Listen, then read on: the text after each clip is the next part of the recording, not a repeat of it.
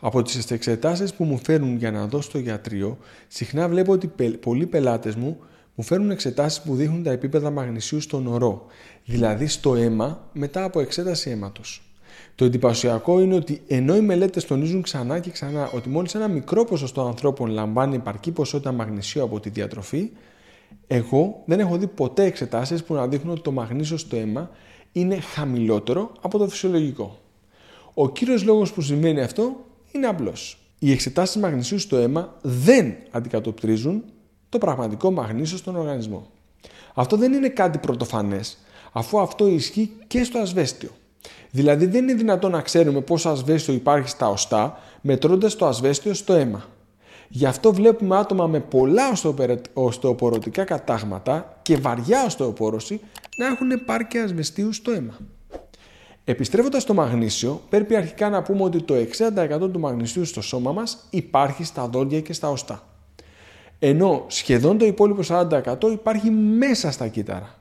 Υπολογίζεται ότι στο αίμα υπάρχει λιγότερο από το 0,3% του μαγνησίου που υπάρχει στο σώμα. Άρα μετρώντας το μαγνήσιο εκεί είναι αδύνατο να καταλάβουμε πόσο μαγνήσιο υπάρχει στο σώμα εκτός αν υπάρχει εξαιρετικά βαριά έλλειψη μαγνησίου. Μόνο σε αυτή την περίπτωση είναι χρήσιμη αυτή η εξέταση.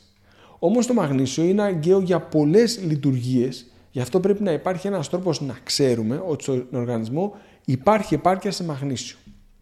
Ένας εναλλακτικός και κάπως καλύτερος τρόπος για να μετρήσουμε εάν τα επίπεδα μαγνησίου στο σώμα είναι επαρκή είναι η αναλογία με το ασβέστιο. Το πιο πιθανό είναι ότι εκτός από το μαγνήσιο στις εξετάσεις θα βρείτε και το ασβέστιο του ορού.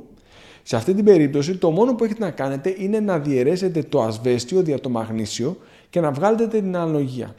Αν το αποτέλεσμα είναι ανάμεσα στο 3,91 και στο 4,7 τότε η αναλογία είναι καλή και θεωρούμε ότι καταναλώνεται επαρκή ποσότητα μαγνησίου. Αν η αναλογία ξεπερνάει το 4,7 τότε θεωρούμε ότι η κατανάλωση μαγνησίου είναι μικρή και θα πρέπει να την αυξήσετε. Ας δώσουμε μερικά παραδείγματα.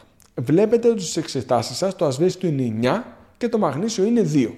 Το μόνο που πρέπει να κάνετε είναι να πάρετε ένα κομπιτεράκι και να διαιρέσετε 9 δια του 2.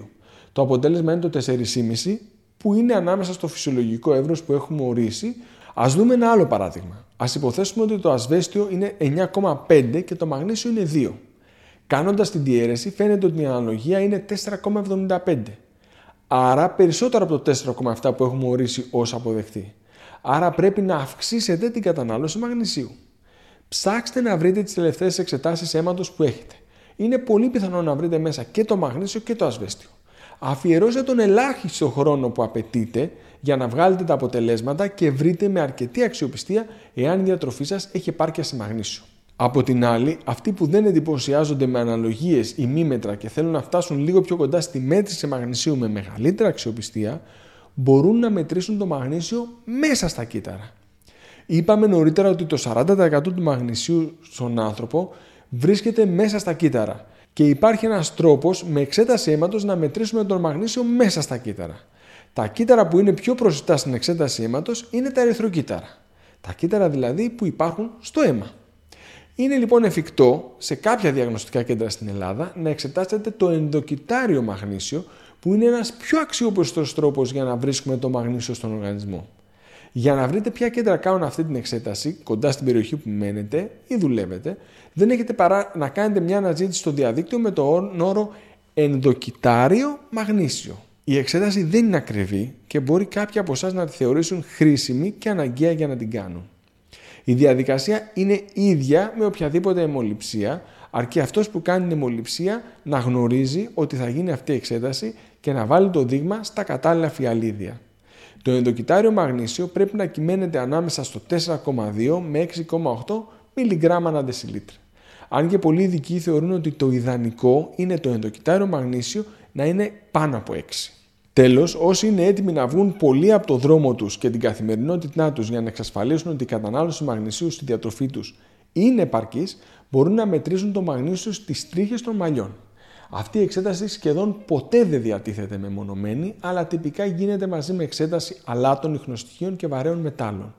Είναι μια εξέταση που ο περισσότερος κόσμος δεν έχει ακούσει ποτέ, ούτε οι περισσότεροι γιατροί φυσικά και συνήθως συστήνεται σε περιπτώσεις που πιστεύουμε ότι κάποιος έχει εκτεθεί σε βαρέα μέταλλα το τελευταίο χρονικό διάστημα. Τονίζω ότι είναι μια εξέταση που οι περισσότεροι άνθρωποι δεν θα την κάνουν ποτέ στη ζωή τους, αλλά την αναφέρω κυρίως για την πληρότητα του άρθρου. Ω γιατρός, πιστεύω ότι ο καλύτερος τρόπος να εξασφαλίσει κάποιος επάρκεια σε μαγνήσιο είναι να φροντίσει να καταναλώνει τροφές που είναι πλούσιες σε μαγνήσιο. Στο ιατρείο, όταν βλέπω ότι κάποιος καταναλώνει καθημερινή μεγάλη ποσότητα πράσινων τροφών, ειδικά πράσινες τροφές που είναι σε μορφή λαχανικών με φύλλα, όπως το μαρούλι, το σπανάκι, η ρόκα, η λαχανίδα, τα βλήτα και τα άλλα χόρτα, τότε είμαι σίγουρος ότι η κατανάλωση μαγνησίου είναι επαρκής.